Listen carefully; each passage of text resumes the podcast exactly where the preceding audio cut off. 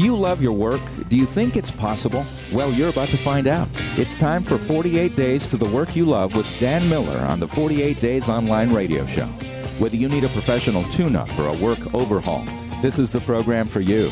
Now, here's your host, Dan Miller. Well, hey, I hope you're having a good week work-wise. I hope you are doing work that you love. If you're not, stay with us. We're going to give you some principles for how you can change that state of affairs. Well, there's a whole lot of things happening in the workplace out here today.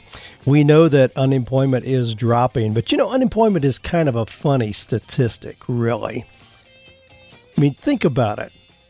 Just look around you. Look at the things around you where people have gotten jobs or created work in the last six months that you know of. I mean, how many of those are in companies that are maybe five or ten people, or maybe even smaller than that? How many people do you know who have just started their own business? I mean, we have a whole lot of what we call accidental entrepreneurs in today's environment. What that means, though, is there are a whole lot of people who are engaged in productive, creative, profitable work who really are under the radar, so to speak, not in an illegal way at all. It's just that the government statistics don't pick up on a whole lot of what's happening in the workplace. I mean, unemployment figures come from companies that have more than fifty employees.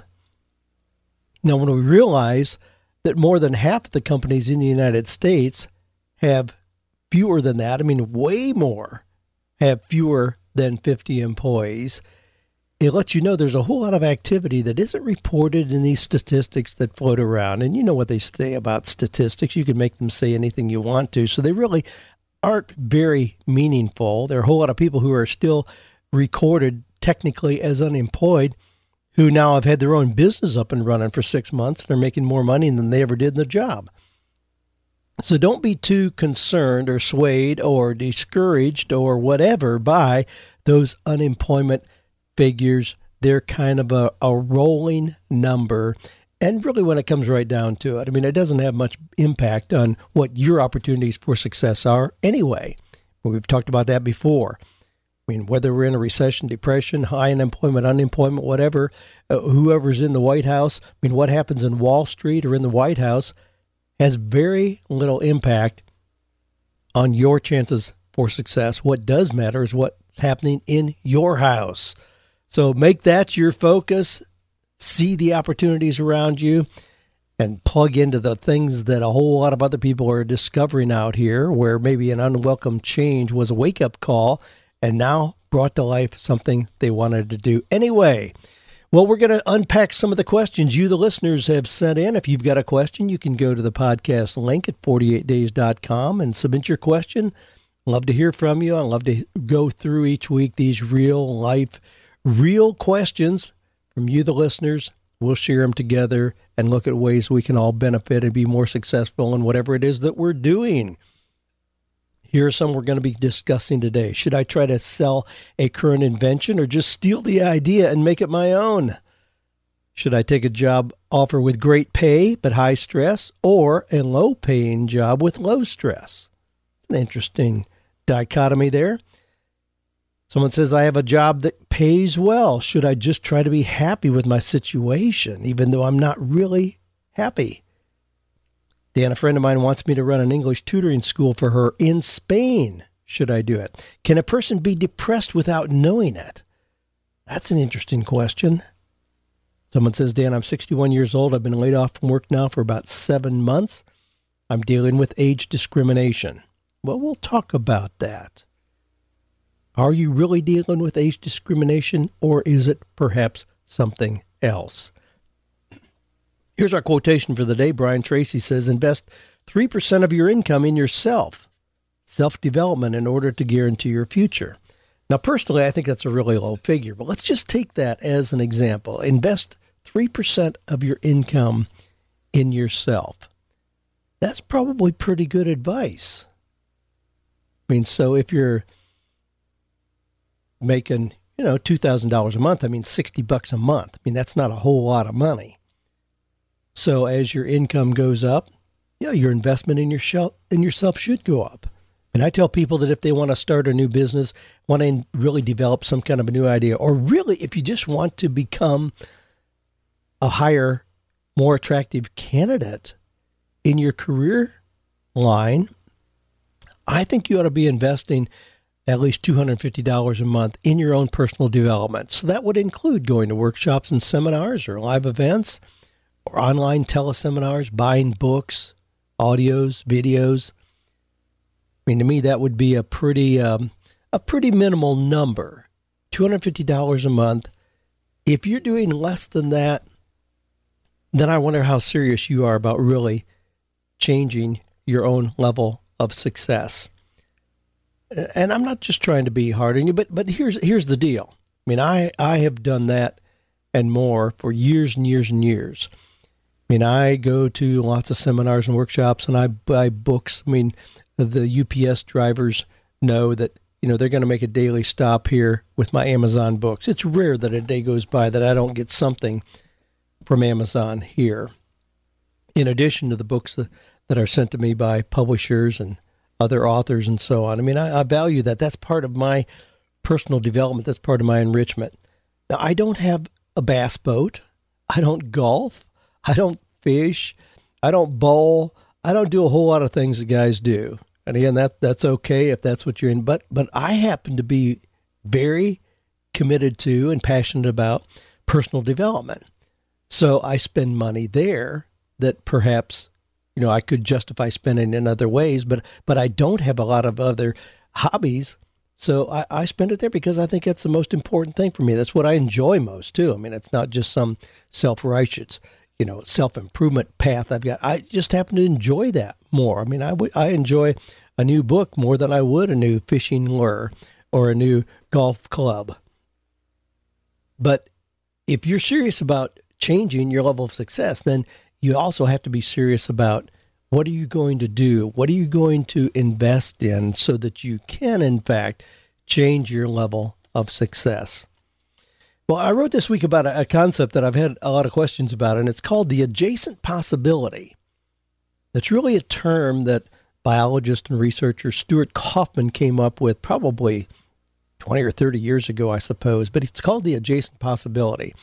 It's something I've always been intrigued about. And and really, to make it simple, th- this is kind of a way to understand it. If you walk into a, a house and every door you go through just magically expands into another room with another three doors, and you just keep going and going and going. You just keep opening doors to eventually realize you know you're in an expanding palace. But that's, that's what happens with keeping yourself open to the adjacent possibility.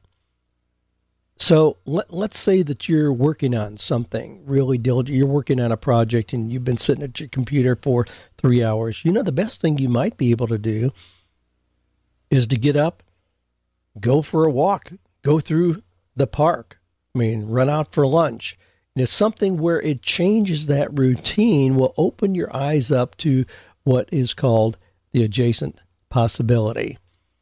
A lot of examples of that. I gave some in a blog this week. You can check it out there. But if you want to increase your creativity when you're focusing in on a major project, you may want to uh, share your best ideas with six other people. You may want to, if you're an author, you may want to give away your book as a free ebook rather than as a traditional hardback. Go for a walk with your granddaughter like I do. Play ball with the neighborhood kids for an hour. Set your alarm clock for ninety minutes after you go to sleep because you're really highly likely to interrupt an insightful dream. I mean, I put a lot of value on our dreams, and that's a way to tap into them. You can easily tap into your dreams. Yes, you do dream. Don't tell me you don't. I run into people who say, oh, I never dream. Well, sure you do. Your brain can't function without going through those R E M cycles and having dreams. It's just that you may not remember them because you have a predictable pattern of going to sleep and waking up, but we can very easily interrupt the dream. And in the dream, you may get an insight, a solution to something that you're working on that you haven't been able to get in your best waking hours. You may want to remove the cubicle barriers in your office or turn a shower on cold and step in. I talked about that. It's kind of comes from the, the book out there floating around called The Flinch. You know, jump on the treadmill for a one-hour workout. I mean, that's um, that's where I get a whole lot of my ideas is when I'm in a full sweat on a treadmill. But it's called the adjacent possibility. Keep yourself open to that. Expect it. Recognize you may be really close. You know, it's not a, a one hundred eighty degree change in direction. The adjacent possibility, when something is right there really close, you just need to jog your brain in a little bit of a novel way so that it opens your eyes to be able to see it. Let's go to some questions. Renee from uh, Saint Clair Shore, Michigan says, Dan, a few years ago, I met a woman who developed sticky tabs that attached to a driver's license or credit card, making them easily removable from your wallet. I bought some and used them, and everybody says, what a great idea. Her website is yankatab dot com. My question is an ethical one. The inventor told me she got a patent on it, but other than having a website, she's not really pushing the sales of this handy, remarkable little tab. Should I contact her and ask her if she wants me to help her in marketing them, or would it be unethical to just make my own version, call it something else, and then market my own product? I don't know if I'm crossing the line on stealing her idea, but there are lots of like products built by different companies. How to best proceed without being sued? Renee.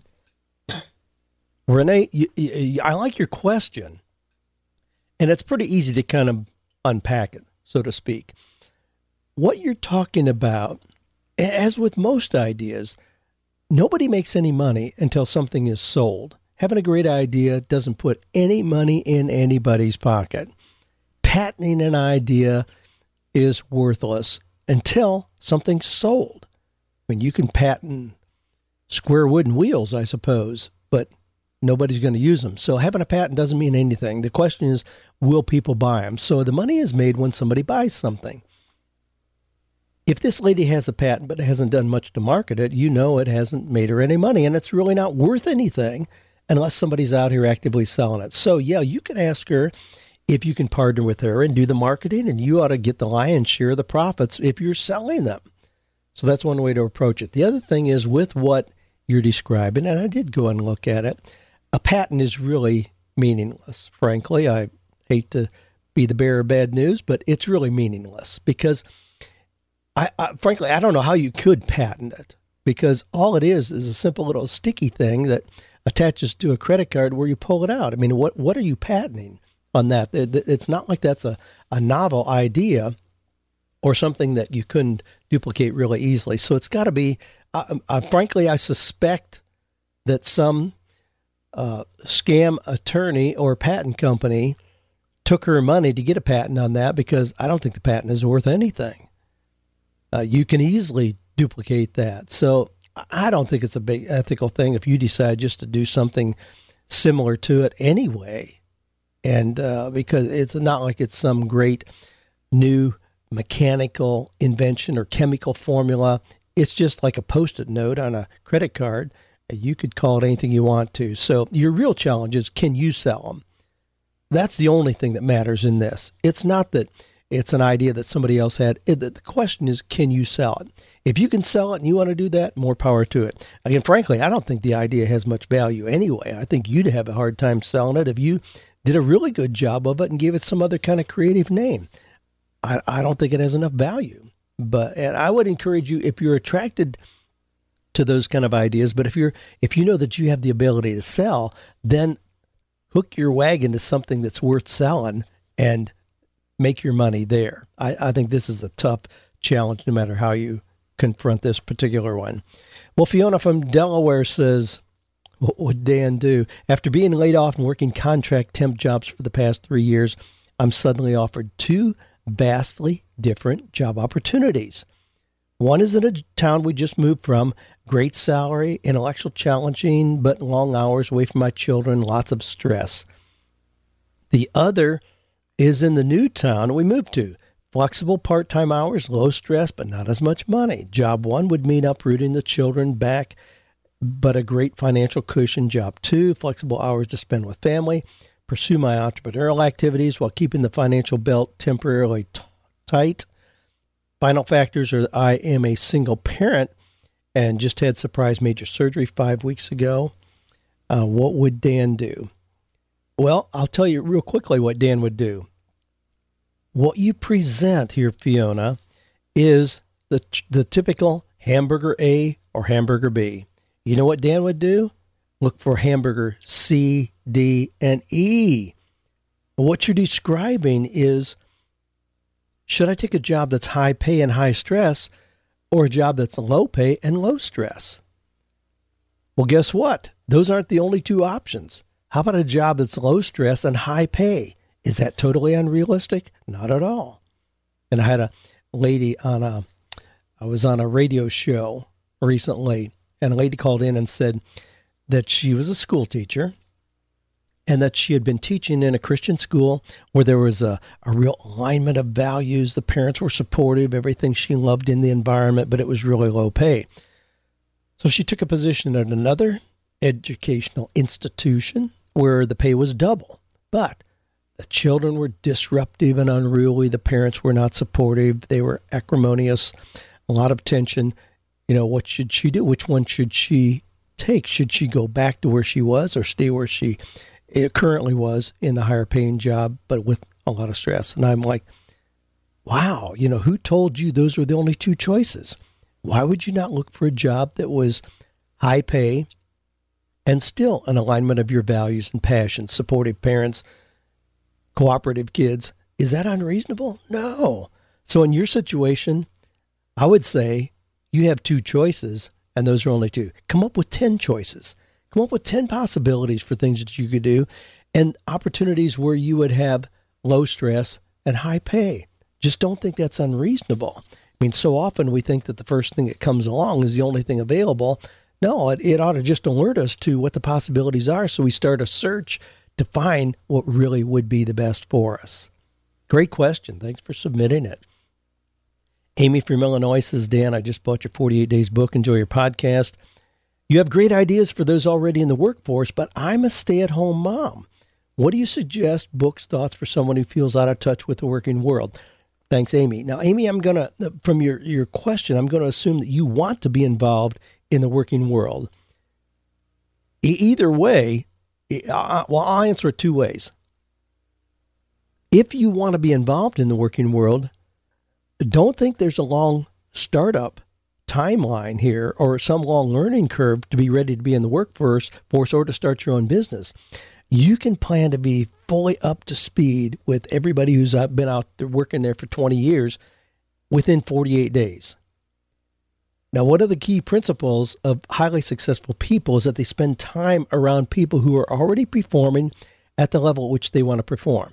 That's all you have to do. So if you want to be involved in the working world and know what they're interested in and what they're reading and where they're going and what magazines they're getting, just spend a little bit of time with people who are in fact out here in the working world, people that you see as successful. So you can do that really quickly. I think that's what you're asking. You know, when you say, I have great ideas for those already in the workforce, if you want to be a stay-at-home mom and you don't have any interest in getting a job or starting a business, but you still want to just be informed, I mean, that's easy to do as well. Same kind of thing. I mean, if you, in fact, want to know what's current, pick up a couple magazines like Inc or Fast Company or Wired. Even things like Reader's Digest. I mean, have common stories in there about what's happening out here in the real world. I mean, just don't don't think that you're deprived or that you're somehow unplugged because you're a stay-at-home mom. I mean, that's an honorable profession, and I commend you in doing that.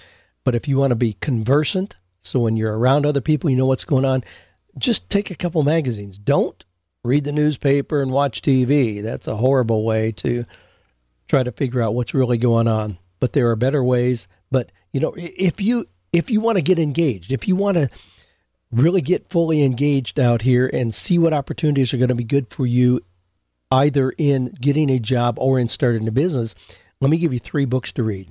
Number one, Zig Ziglar's book, See You at the Top.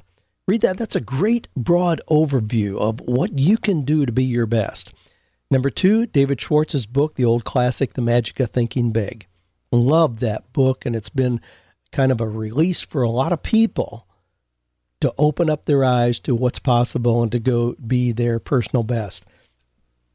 And the third one, of course, I would recommend is forty-eight Days to the Work You Love, because it helps you look at yourself, really figure out how God has uniquely gifted you, and then see what would that translate into if I did get a job or if I did start a business, how would I use my best talents and abilities, my personality traits, my values, dreams, and passions so that I can do what I was put on earth to do?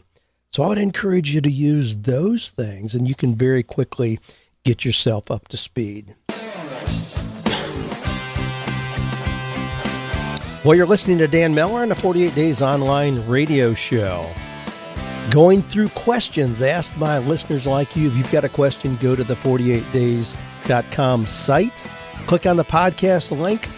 Give us your question. I'll be glad to introduce that. Consider that for an upcoming show. Well, Jose from Oregon says, I've been listening to the forty-eight days podcast for some months now. I have several questions, but I want to know what you think of Carlos Slim. I honestly, for what I've read and learned about this man, I'm totally impressed. I just learned about him three years ago. Since I learned about him, he's, you know, in the media. I was born in Mexico, raised most of my life here in Oregon. What's your impression of this man?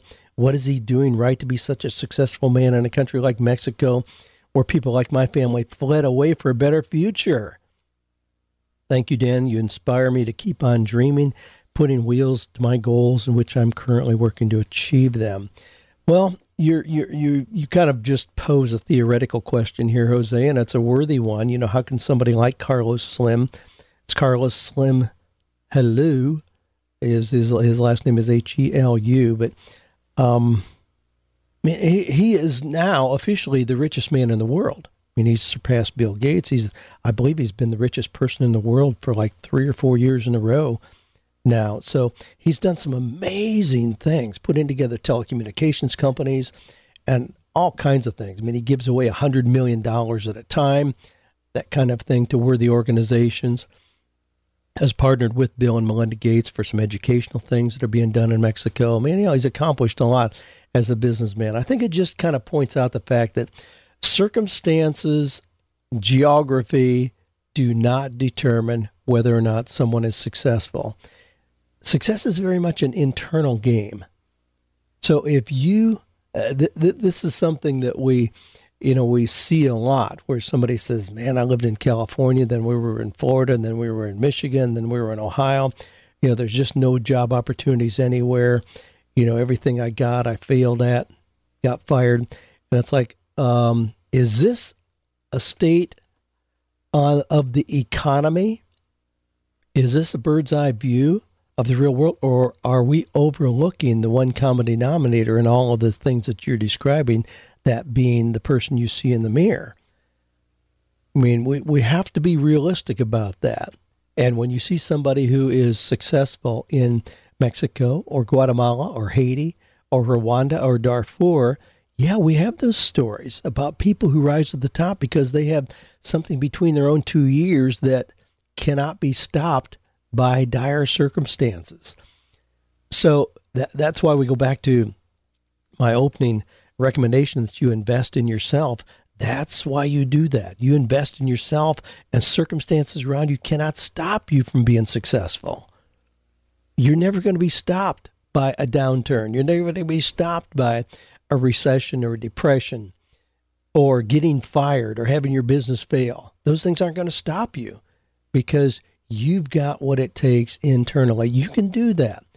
You know, read good books. Develop yourself personally. Read things like How to Win Friends and Influence People so that you're the kind of person people want to be around, the kind of person people want on their team. So you develop your personal skills. Develop success in seven areas of your life. Don't just look for financial success. Make sure that you are successful physically, personally, spiritually, you know, in your relationships. Those are all areas that need to be developed. And if you develop success over a long period of time in all of those areas, you'll find that success just comes to you. It snowballs. It accumulates in ways that you can't stop it once it gets going. Well, Jason says from Canada, do I need to take time off from trying to improve my situation and just learn to be happy with what I have? Wow, boy, we, we, we've got some really deep philosophical, uh, theoretical, psychological, spiritual questions today. do I need to take time off from trying to improve my situation just to learn to be happy with what I have? Man, is that a can of worms. Okay, l- let me just read the rest of Jason's question. Jason says, I'm thirty-four years old, currently hold a position of general manager for my employer. Great pay, good job, but it seems that I'm always unhappy with my situation.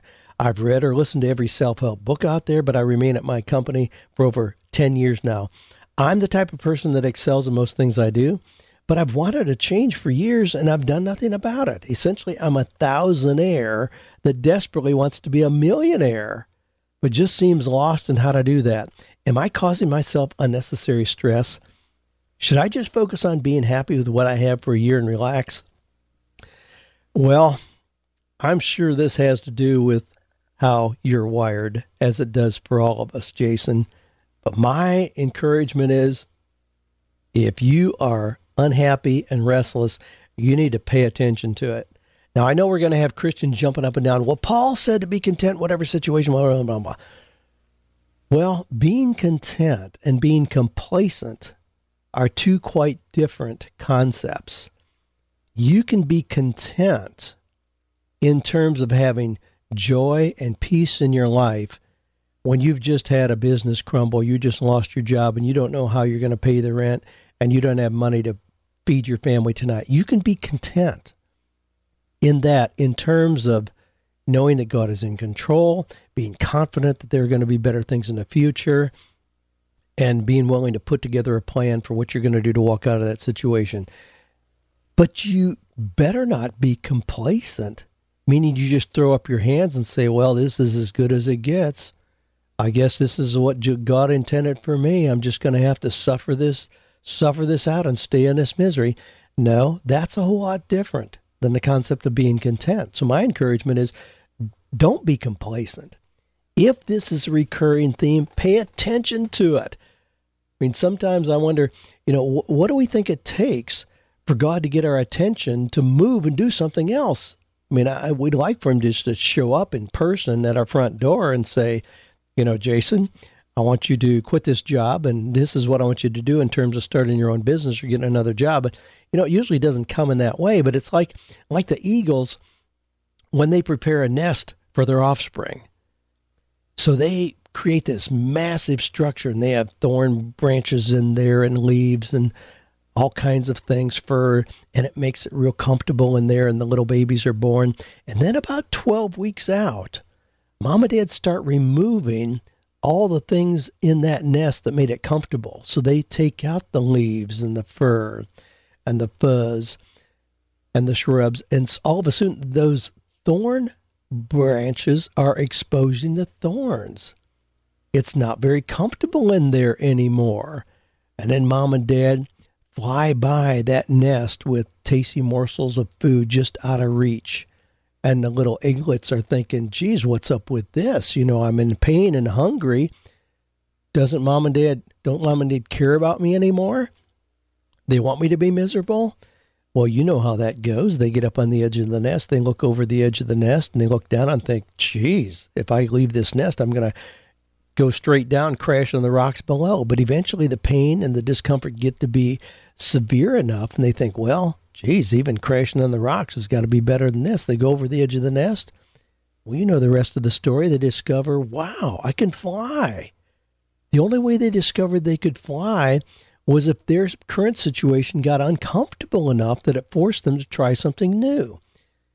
Well, I think God often does the same thing in our own lives, not not to make us miserable and hungry and in pain, but to encourage us to take action, to explore something new that will take us to a higher level of success than we've ever experienced. That's how it works. So if you are restless, pay attention to it. I think it's wonderful. Thomas Edison said, restlessness and discontent are the first necessities of progress. I mean, only when you're unhappy or discontented will you want to, you know, solve a problem, improve the situation, change something for the better. So when you're, you are discontented or unhappy, don't just look for an escape or for a, a pill to make you feel better. I mean, golly, that's another can of worms I could open. I mean, how many Americans do that? They just take a pill to numb the feelings that are making them so unhappy and restless. No, pay attention. Do something to change the situation rather than taking a pill. So say to yourself, you know, this discontentment is probably opening a door for me. I mean, Ralph Waldo Emerson talked about a concept that I really love. He called it the divine discontentment.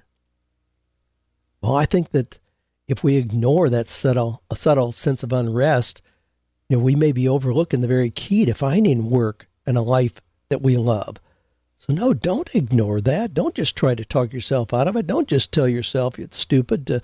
I mean, I talk to a whole lot of people who feel guilty because they want to look at something else. I worked with a young gentleman this last week who's been in the same company for seven years, started right out of college. He's now being paid one hundred seventy thousand dollars plus bonuses, and he's really unhappy. He's just discontented. I mean, they love him there. He's doing great work, but he's just bored and just feels like this is a no-brainer. He wants something more. What do you think family and friends are telling him? Are you kidding me? In this environment, you're going to sabotage a job paying you that kind of money? What do you think I'm telling him? Well, no, I'm not telling him just burn a bridge and we'll figure something out. Not at all. But I'm telling him, if you are continuously unhappy and frustrated, then we need to take this opportunity while you are working in a job where they love you, while they are paying you well, you're in the driver's seat. So you have every luxury to explore, to plan, to think, to research, talk to other people. Let's see if we can create something better than this. If we can, you can create your own transition plan. You know, if we can't, then yeah, you need to recognize work is not your total life. It's one tool for successful life. Maybe this is something you need to keep in place. Be financially responsible, but frame it in a way that it doesn't consume your life, so you are building success in other areas of your life as well. But no, don't ignore your unrest, your divine discontent. Those may be the very keys that are prodding you to explore your best next opportunity. Ken says, I have a question. I have a mom who's in assisted living with dementia. It's all I can do to come up with enough money.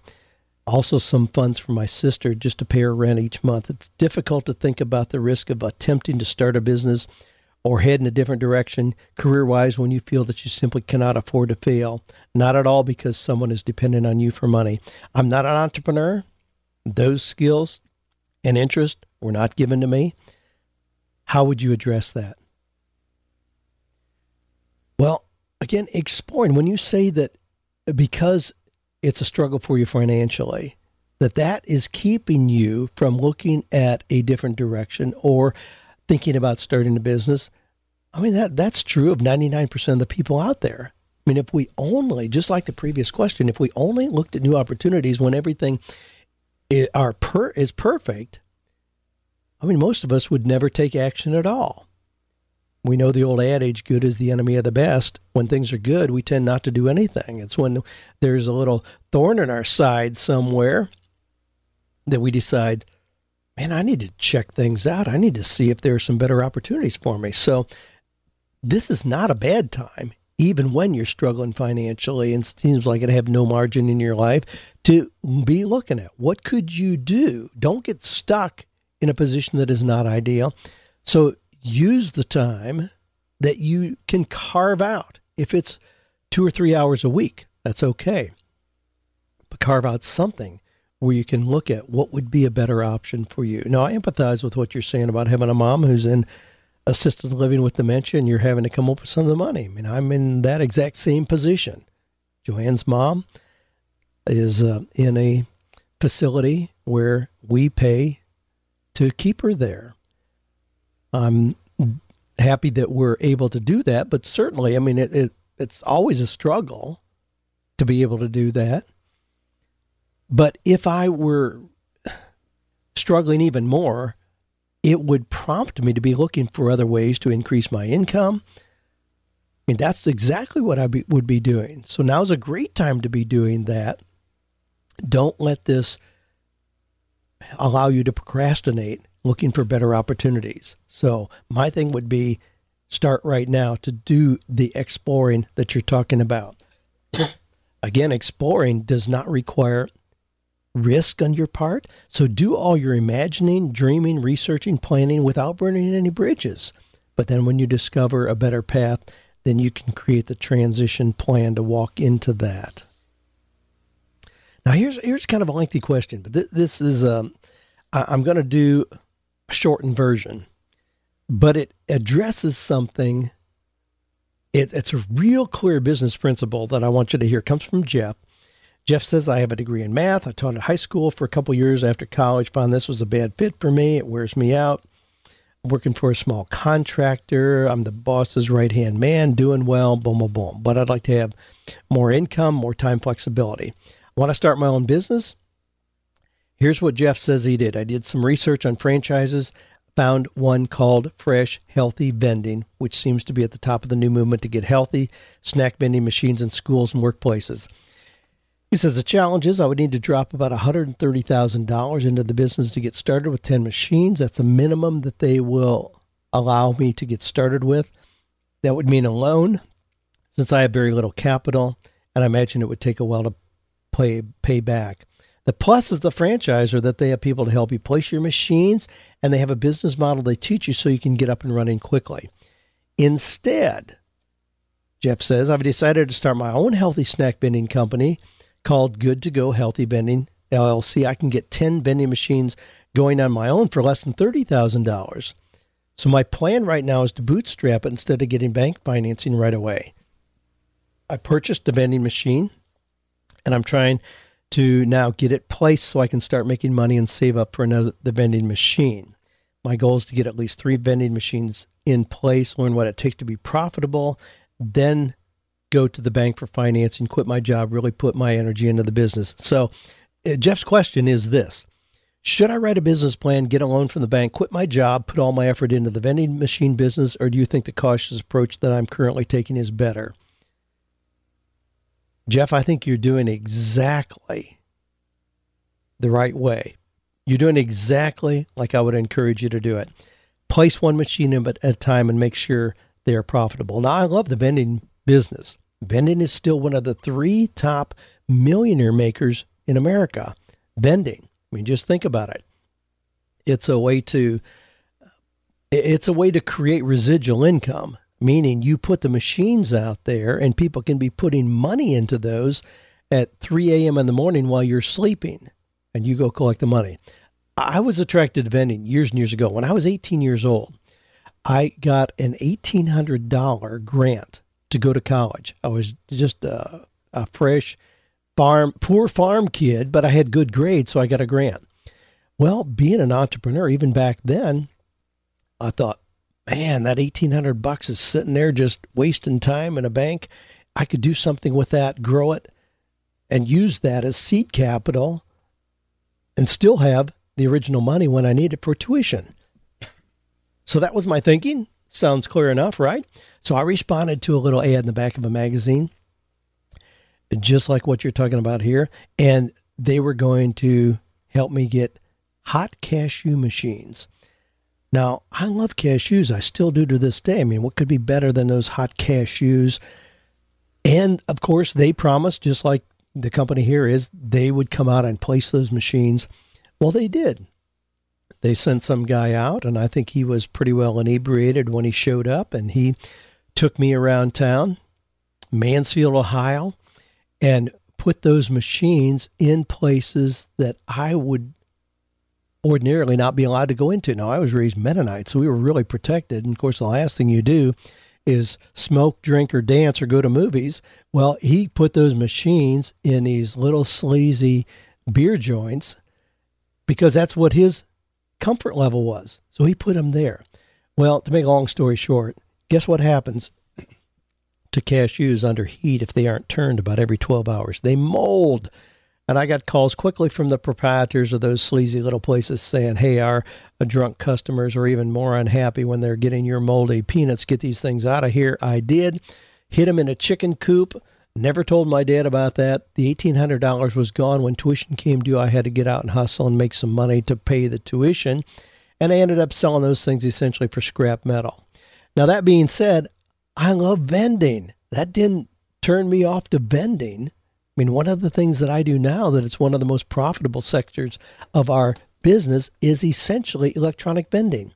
That consists of our computerized profiles. Think about how that works. It's really just electronic vending. We install the software in companies like State Farm and Nissan, you know, banking organizations, mortgage companies, lots of different churches. So we install the software. They use the profiles in selecting and placing properly the people that they have in their organizations. When they need to be restocked, we don't need to back a truck up to a dock and fill it with cashews or peanuts or M and M's and go deliver them somewhere. We restock the machine they have electronically. But what I'm describing is essentially an electronic vending business. I love it, everything about it. So I learned from my early experiences and just went on to figure out ways to do it better. Now, Jeff, with what you're talking about, healthy vending machines, love the idea, believe in it one hundred percent. But when you talk about investing one hundred thirty thousand dollars in a franchise, yeah, I would never recommend you do that. Ultimately, it comes down to your ability to place those in locations that make sense anyway, because they can place those in locations, and all of a sudden you discover out of the ten machines, eight of them are in locations that don't have enough traffic to make them profitable.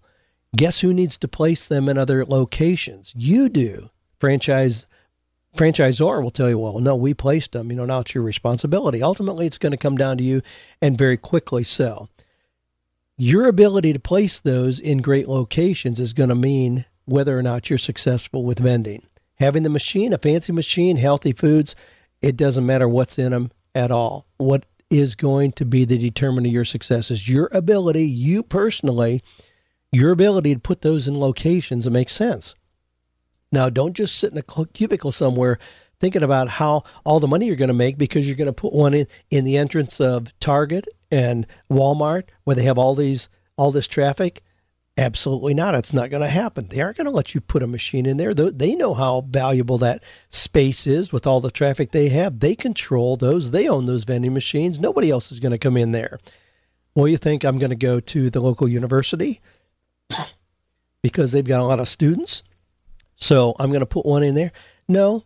Usually vending is, for a university like that or even a major company, is contracted out to a major company like Pepsi or Coke or somebody like that, where they control all the vending there.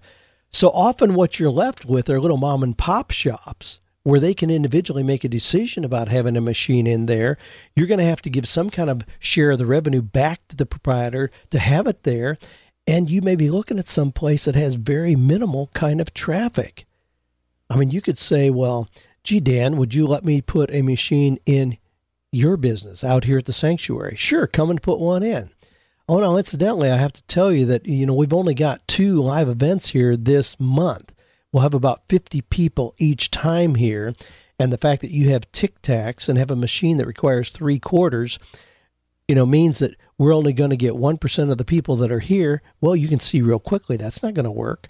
So vending is very much location, and you need to be in the driver's seat. So experiment with one machine, and when you get it in a place where it's making money, duplicate the success and the low kind of location you have there.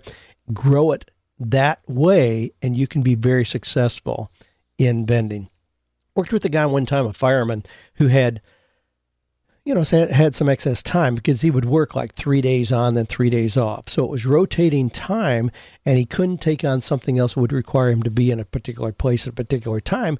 So I suggested vending. It was a perfect kind of fit for him. And we explored machines. He took on vending machines that would dispense cologne. So the kind of thing you walk into a restroom in a convenience store, you put in a quarter, you push a plunger, and you can choose one of three scents, and you shoot it on your wrist, rub it on your neck, and you walk out smelling like a million bucks. Great idea, and and the the margins are amazing. I mean, if you are selling candy bars, you may pay fifty cents for the candy bar and sell it for seventy-five cents. So you've got a, a pretty slim margin. Whereas with this, somebody puts in a quarter, the cost of the product was less than a penny. So it's twenty-five times the cost, plus you didn't have things that were going to spoil, get old, and all that. It was a great model. He then went to, in this case it happened to be Mapco, but a major you know, truck stop line where they have locations all up and down the freeways, and got an agreement with them to put those in truck stops all up and down the eastern seaboard, which he did. And it was very profitable. I mean, last I talked to him, he had like three hundred fifty machines out, and he would go around about every six weeks and collect the money and restock the product. So yeah, I love vending, but you need to do it where you place the machine, you know you're in the driver's seat, you can make it work. Okay, let me um, let me just grab one more here. Got a lot of questions. Let me get one more. This comes from Fred, who says, Dan, I got laid off in late December from construction. Doesn't look like it's going to be the best year for me after that. I'm wanting to change careers anyway. Around February first this year. Now, I don't, this may be way out of my league here. Obviously it is, but I'm going to read it anyway, and you can put it together any way you want. Fred says, around February first this year, my sex drive went down by ninety-five percent. Blood work showed my testosterone levels are within normal ranges. I know that depression can cause lack of libido, but I don't necessarily feel depressed. Have you come across this in your experiences? Can a person be depressed without knowing it? Thanks, Fred. Incidentally, he says the above name is an alias in case you read this on the air. Uh, I won't I won't tell you his real name. Just as it relates to that, I read the questions in here with the names that are there. Obviously, if you want to put a phony name there, that's okay. Let me go a little bit beyond that. I use a lot of examples in blogs and in actual books that I do that come from real life situations, but I never use a real person's name in those. I modify the name and the situation so that nobody could ever be identified as, gee, that's me or that's my neighbor. I make it generic enough or change the details to throw somebody off. So don't ever worry about that. And if you have a question that's real personal here, a lot of times I don't use your real name even when I'm reading it.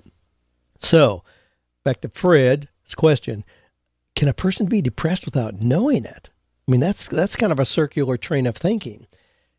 Depression, I mean, if we really talk about depression, I mean, what is that? It's a feeling of being sad or blue or unhappy or miserable or down in the dumps. I mean, all of us are going to feel that way at, at one time or another for short periods. But true clinical depression really is a mood disorder. I don't think there's a clear black and white line where one day you're just discouraged and sad, the next day you're depressed. But really, if you are clinically depressed, it's a mood disorder in which, you know, those feelings of sadness or loss or anger or frustration interfere with your everyday life, and you really are incapacitated. So no, I don't think you can be depressed without knowing it. Can you wake up one morning and by noon realize that you really aren't your perky, energetic, vibrant self? Well, sure. We've got that. Now, as it relates to a libido and a drop, I don't know how that, I really don't know how in the world you measure that your sex drive went down by ninety-five percent in in a short period of time. I'm not sure. Uh, uh, th- that has not happened to me. Um, um, that would be a, an unusual kind of thing. Certainly, you might be looking for some kind of physical reason if that actually happened. Let's just deal with the depression thing. I think we all have those periods of time where we feel discouraged, certainly, or we feel disappointed about something or sad, or we are angry or frustrated or, un, un, un, you know, at unrest. That's okay. I mean, th- those are kind of things, you know, we can recognize those as realistic parts of living up. And I don't think we should run out and just get a pill or a prescription to not have us be... have those feelings anymore. I think those are realistic things to prod us, to look at things differently, to initiate change, to look at improvements we can make in our own lives. Those are good things. Those ought to prompt us to better things in our lives, not just lock us into this is the way it's always going to be. So if you recognize it's gone beyond that, then certainly seek the pr- services of a professional counselor, coach or psychiatrist or medical doctor, something to at least give you some insight. But I mean, a lot of medical doctors will tell you that eighty percent of the people that come to them, you know, really are just dealing with those feelings of discouragement and unhappiness. They don't need a pill, but they insist on it, something to think that it's going to take those feelings away. But a lot of what we experience are just those real kind of gentle nudges by God or by just by the real life itself along the way to get us to look at this is an ongoing journey. I mean, success is not a destination. It is a direction. So even if we are on the road to success, there will be those times where we think we've got little obstacles there. Just pay attention to those. Those are things to help us self-correct. I mean, when you feel a vibration in the steering wheel in your car, it doesn't mean you throw the car away. It means it's need time to go in for an alignment. So you go in for an alignment or maybe some new tires. And I think it's a probably a fitting metaphor for what we need to do in our own lives, those times when those little things pop up to get our attention. Change direction. Well, thanks for being part of the forty-eight Days family. Thanks for the questions you submit. You can shoot those in at the podcast link at forty-eight days dot com. Just know that you're you're part of the, the, the real human experience here when you have these challenges in your own life.